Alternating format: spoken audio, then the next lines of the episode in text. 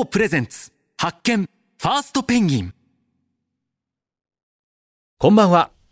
FM93 AM1242 東京有楽町の日本放送からお送りしていきます。GO プレゼンツ。発見。ファーストペンギン。フリーアナウンサーの青木源太です。さあ今ね2月の一番、まあ寒い時期に1年通しても一番寒い時期ですけれども皆さん暖かくしてますか？冷え対策してますでしょうか？あの、冷え対策で思い出すのは、日本テレビ時代、箱根駅伝中継を担当していたんですね。で、まあ1月2日3日に本番あるじゃないですか。東京はいいんですけれども、箱根の山を出発する1月3日、袋足の子。もうめちゃくちゃ寒いんですよ。氷点下ですね。朝8時ぐらいにランナーの皆さんはスタートするんですけれども、その取材も含めて、1時間半ぐらい前、2時間ぐらい前かな？だから6時ぐらいにはもう現地に行って取材活動してますので、もうその時氷点下なんですよね。で、よく言われてました。去年亡くなられましたけれども、河村亮アナウンサーというね、先輩がいて、で、後輩アナウンサーに3首出すなと。絶対に3首を温めるんだと。いうことを話していました。まあ、三首ということで、まず、あの、首ですよね。で、あと手首、足首ということで、このあたりをしっかり温めなさいということをずっと言われてたのが、こう思い出されます。で、まあ、あの、温活なんていう言葉もここ最近ね、当たり前のようになってきましたけれども、体を温める、体温を高く保っておくっていうのはとっても重要なことなんですよね。あの、体温が高いと血流がまあ安定して、まあ、肩こりとかに悩ませられることも少なくなりますし、まあ、そもそも体温が高いと免疫力もアップするんですよね。ですのでもうこのご時世、まあ、コロナはもちろんインフルエンザもね、流行ってますから、とっても大事なんです。じゃあその体温を高くするためにはということで、やはり基礎代謝を上げる。まあ基礎代謝というのはですね、人間あの、運動しなくても呼吸とか血液の流れとかで、スポーツしてなくてもこう、体の中の動きみたいなのはあるんですけれども、その何もしてなくても、あるエネルギー消費量、基礎代謝を上げていく。まあ上げることで、おのずと体温も上がっていくということで、筋肉が重要になります。あの筋肉をつけると基礎代謝量が上がります。体温も上がる。加えて、食べても太りにくい体になると。これもいいことずくめですから。まあ、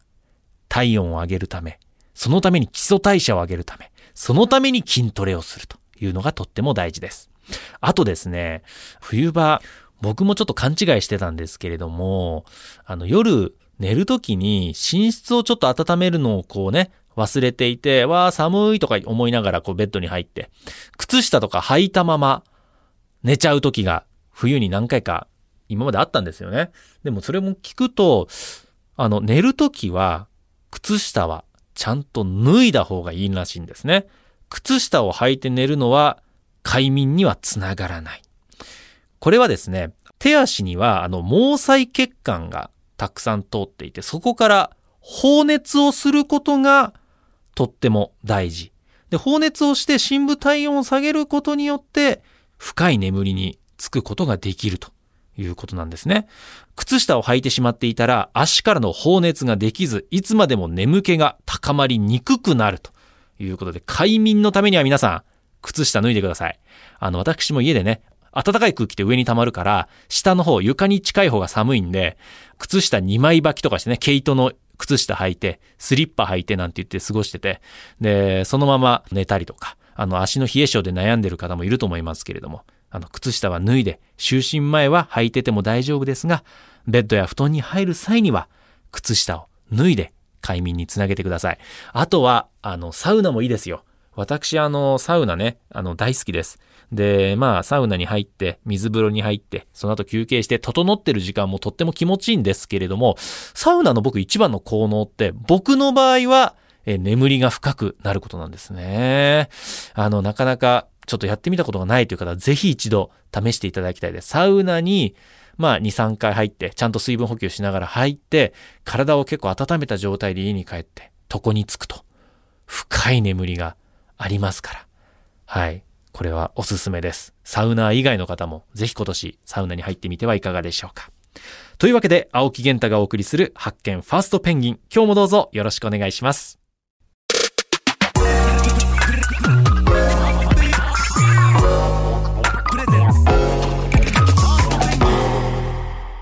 GO プレゼンツ発見ファーストペンギン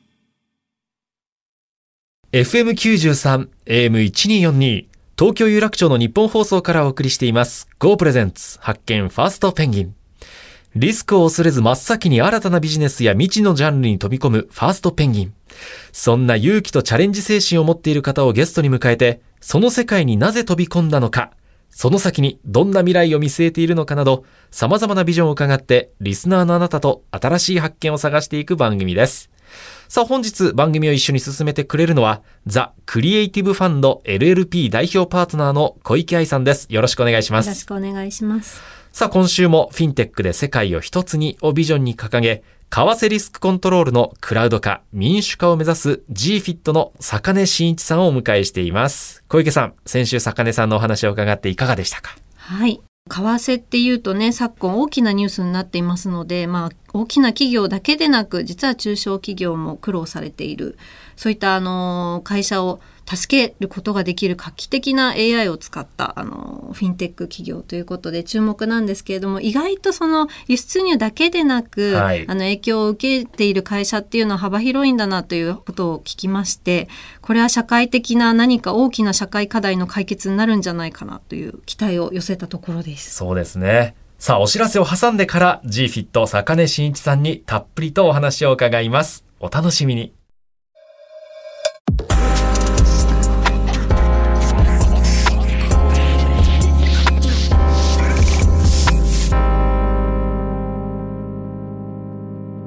GO プレゼンツ発見ファーストペンギン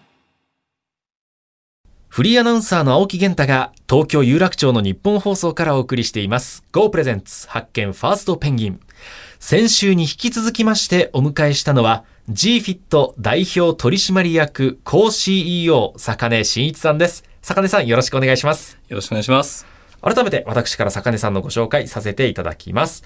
1971年生まれ、江南大学を卒業後、アメリカのデラウェア大学に留学されます。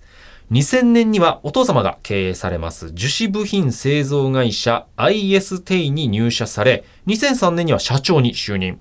2011年にはセブンドリーマーズを立ち上げ、自動衣類折りたたみ機ランドロイドの開発に注力されました。そして現在は、為替テックを手掛けます GFIT の代表取締役として活躍されています。まあ、先週はね、GFIT のサービスについてもお伺いしてまいりましたけれども、今日はですね、まずあの、その経歴に関して伺ってまいりたいんですが、これ、アメリカのデラウェア大学ではどんなことを学ばれてたんですか？はい。あの、デラウェア大学の、あの、化学、科学の分野で博士課程を取得、を記したんですけ理系だど。ったんですか？あ、そうです。はいはいはい。で、基本的には、あの、熱力学、量子熱力学を使った、はいあの、コンピューターシミュレーションという、まあ、全く世に役に立つのか立たないのかわからないようなところで博士課量程。子量子コンピューターとはまた別なんですあか別ですね。また別はい。ただまあ、量子力学というものを使ってるという意味では共通してますけれども。はい。もうバリバリ理系の研究者。そうですね。はい。で、お父様が経営されてる会社に入社して、はいどんなことやってたんですか？これは。えっと、まあ、もともとそのアメリカから帰ってきてですね、で、父の会社にまあ経営の勉強をさせてくれということで、修行も兼ねて入りまして、はい。で、父の会社は、あの、特殊な、あの、樹脂部品、まあ、エンプラと当時よく言われたものを、まあ、開発している会社で、えしばらく新しい新規事業の立ち上げを行って、それがなんかトントントンとうまくいったので、はいまあ父が、なんかお前社長できそうだなとか言ってですね、いきなり3年後に社長になれ、みたいな。で新規事業はどんなことやったんですか？あの、医療機器の部品開発をしましてー、これあの、ビギナーズラックだったと思うんですけど。今思えば。今思えば。もういきなりパンパンパーンと1億以上の利益が上がる事業に、はいなんか1年ぐらいでなったんですね。ビジネス簡単じゃんとか思って。まあ、そうなりますよね。ビギナー、今振り返ってビギナーズラックってまあね、はいおっしゃってってますけど、はい謙虚に。はい当時はもうイケイケだったんじゃないですか。そうなんですよ、ええうんなんかあのきっちりセオリー通りやったら、ええビジネスってうまくいくもんなんだななんて思って、はいもう結構いろいろ語ってました、ビジネスとはっていういこと。や語ってましたね偉そうに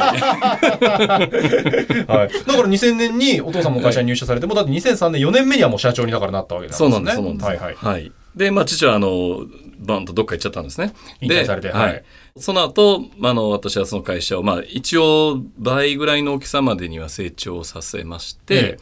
でそこである程度実績も積んだのでいよいよ満を持してですねあの本当にあの世界で唯一と言ってもいいぐらいのイノベーションを起こせるうスタートアップを立ち上げようということで、まあ、そこでまあ独立をしてでセブンドリーマスという会社を立ち上げ。あ、ということはその、まあ、もともとの IS テイは樹脂部品製造会社ですから、はい全く違う企業としてセブンドリーマーズを立ち上げあた。そうですはいはあ、なるほど。それが2011年。そうですねはい。で、自動衣類折りたたみ機ランドロイドを開発された。はいはい。あの世の中にないものを本当に作り上げるのがイノベーションだと思うんですけれどもその中であの結局いろいろ試行錯誤した結果一番大事なことってテーマを探すこと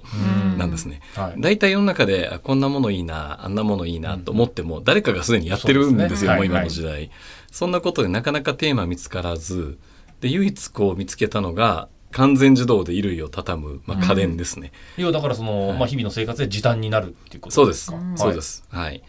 実はこうしいろいろリサーチするとですね、まあ、主婦の方、まあ、女性の方が、まあ、その家庭の衣類をずっと一人で仮にですね、はいはい畳んでるとするなら、一生のうち1年分衣類を畳んでることになるんですね。なるほど。一生で換算すると1年間ずっと畳んでると。はいはいはい。まあ時間的にはそれが取これますもんね。自動化すると、ええ女性の社会進出であったり、本当にこう世の中のためになるだろうということで、この開発に着手をしました。へえ。た欲しい欲しい ぜひ。これは売れたんですか？ランドロイドは。結果的に、まあ、最初のあの着想からいくと10年以上の開発をして、まあ、100億円ほどの資金を投入して、はい。で、あと量産試験をすれば、あ量産化発売できるところの手前で、資金不足でですね、100億円のお資金とともに完全に溶かしてしまいました。なるほど。だから世に出る、もう直前までは行ったけどということで、そうですね。はい。しびれるショートしてしまったはいということなんですね。そう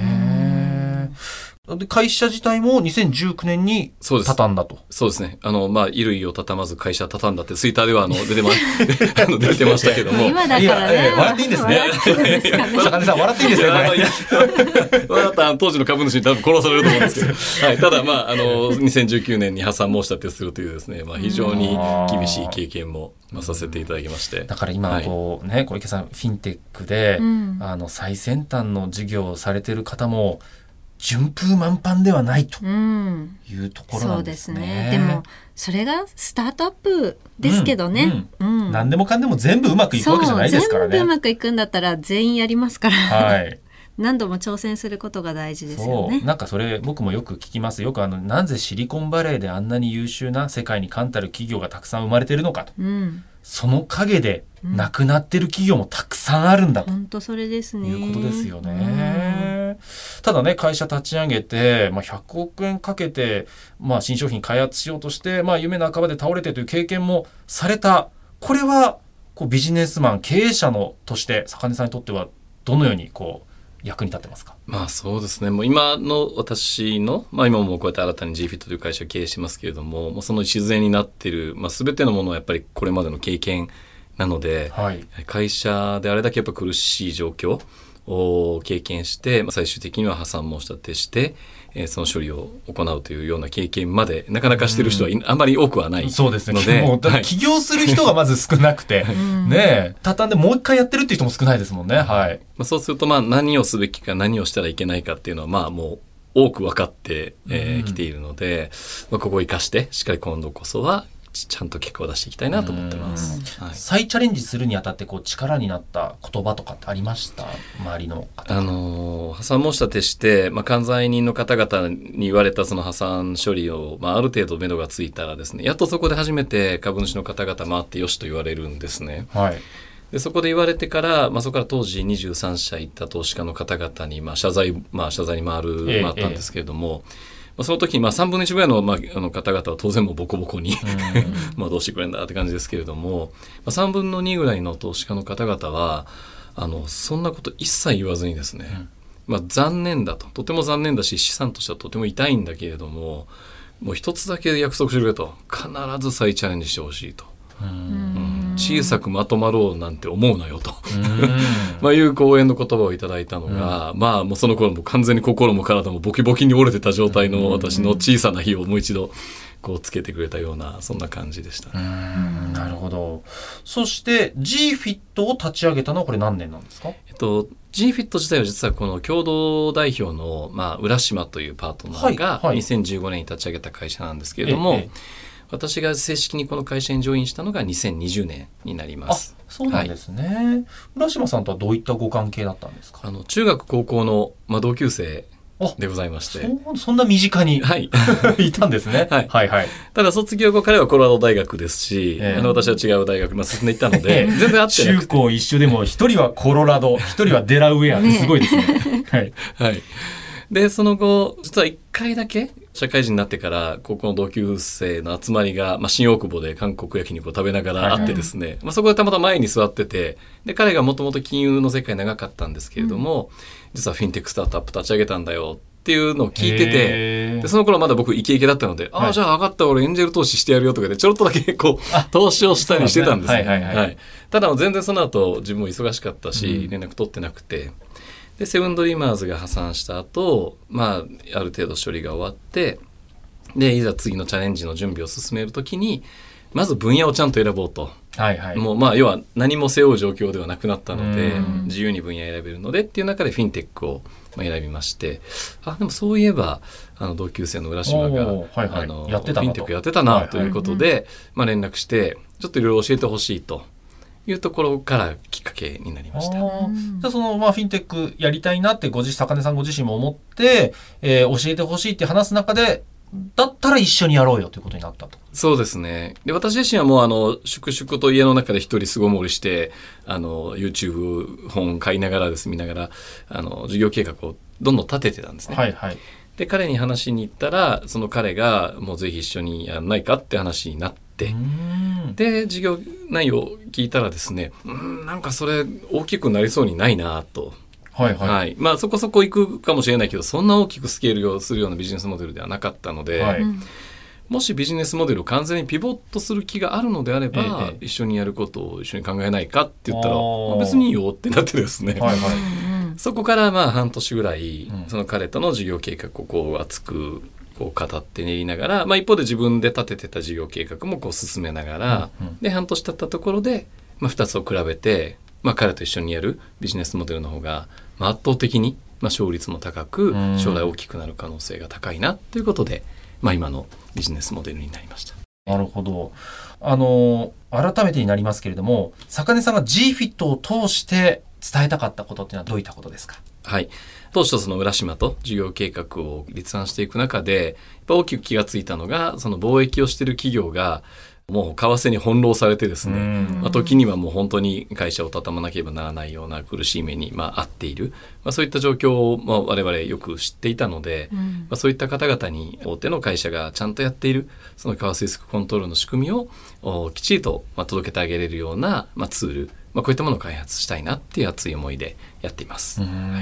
あのさらに挑戦していくサービス、プロダクトやプロジェクトなどはありますか？はい、そうですね。まあ、昨年ローンチしたものは、まずは情報コミュニティ、そして今年、えー、我々が計画するサービスがフェーズ1、そしてフェーズ2、フェーズ3と、まあ、どんどんこう、あの、続々とローンチしていくんですけれども、うん、まあ、特にあの、後半になってくるとですね、まあ、実は我々が最近気がついた、超大手さんはまあある程度ちゃんとできてるんですけども、はい、年商数千億規模の、まあ、中堅、まあ、それも大手なんですけど、うん、の規模の会社でも実はこう困りごとがたくさんあることが分かってきたので、はい、まあ、そういった方々向けの、まあ、エンタープライズ向けの、まあ、サービスというのをその中小企業向けの次にはまあ、紹介していきたいなと思っています。はい、そしてフィンテック、まあ、テクノロジーということなんですけれどもシステムとかそういったものはこう内製化してるんですか？はいそうです、はい、それはエンジニアというのはどういうふうに採用してたんですか？えっと、まずは本当に、まあ、今でもその少数精鋭といいますか、ええ、少数でやってるんですけれども、まあ、一つのやり方としてはもう完全リファーラルですね。リファーラルってなんですか？っていうのは、まあ、私、もしくは浦島、もしくはまあ今の役員幹部メンバーが、はい。の知り合いで、こいつと仕事したいなとずっと思ってきたぐらい、まあ優秀な他社の人材を、えもうしっかりと、あの、解き伏せていくっていう。え、引き抜いてるんですね。まあ要は、あの、ヘッドハンティングです。一 本釣りです。一本釣りです。はいはいはいはいで、それともう一つは、インターンの方々をですね、ビカビカに優秀な人を雇いまして、ええええ、学生さんってことですか？学生さんです。ははいい。もう本当に厳選して、まあ、その方々をまあ口説いて、就職の時に、まあ、ソフトバンクやヤフーや NTT に行かずに、まあ、当社に引っ張るということに今のところ成功しています。そういう時のこう、口説き文句はどういった言葉になるんでしょうか？これはですね、一緒に未来を作る。いやいやっていうか、もうもう具体的に、まあ、当社だったらどんなキャリアが、ん。あの、積めるのかっていうことを、まあ、当社としてもぜひ未来を一緒に作り上げようということを言うんですけども、まあ、最近の若い方はですね、やっぱりキャリア形成に対してものすごくすでに優秀にプランニングしているので。なるほど。キャリア形成の一歩目としてこうまず見て。そうなんです。ははいい。要は、あの、超大手の、例えばデータサイエンティストとしてスタートするのと、うち、でスタートしてから、次にチャレンジするのと、まあ、どっちが得なんだみたいな話まで踏み込んでします。それにちゃんとメリットあるんだよっていうのを伝えた上で来てもらうと。そうですね。いうことですねはいもちろんビジョンを共感した上でなんですけど。うんはい今そのフィンテックっていうのも一つブームですし、こういった人材の取り合いというのもいやーありますよね。そこが結構ネックだったりしますもんね、うん。お金があっても採用できないっていうそういう時代ですもんね、うん。めちゃくちゃあと優秀な方も多いですしね、多いです。うん。多いです。まあ、ただね、あの、坂根さんの経歴聞くと、やっぱりご自身もこう、やっぱり理系の研究者だったっていうのはい。も大きいんじゃないかなというふうに思いますね。そうですうんね。私としてはもうあのビジネスするにしたら、とりあえずテクノロジーとしてチャレンジング、しがいのあるものを絶対やりたいと常に思っています。はい。ね今後も坂根さんのチャレンジ、注目していきたいと思います。今日のお話を聞いて興味を持たれた人や企業の方いらっしゃると思います。サービスを利用する前に、まずは GFIT のサイトをよくチェックして、自分のビジネスに合っているかどうか、しっかりと確認してみてください。坂根さん、2週にわたって様々なお話どうもありがとうございました。ありがとうございました。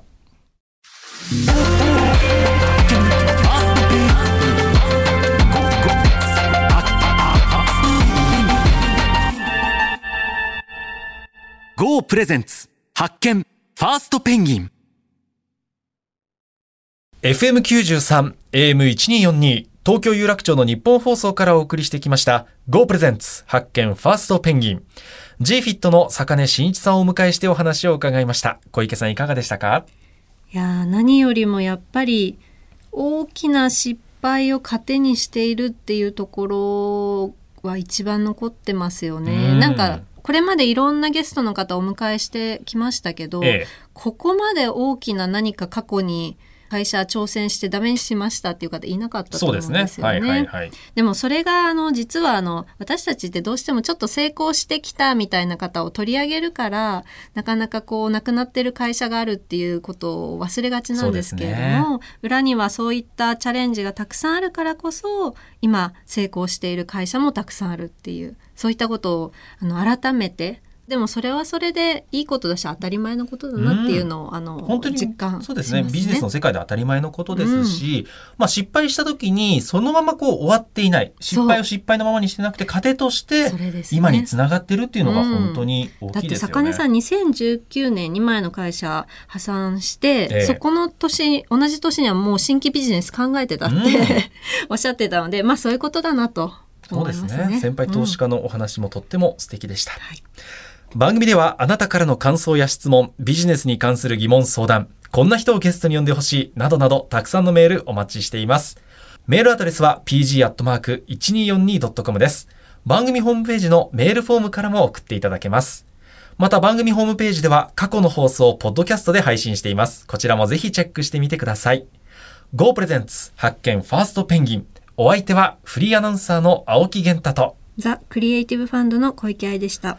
そして来週なんですが、オールナイトニッポンの55周年を記念した特別番組、オールナイトニッポン55周年記念、オールナイトニッポン55時間スペシャルが放送になります。発見ファーストペンギンはお休みです。というわけで、また再来週お耳にかかります。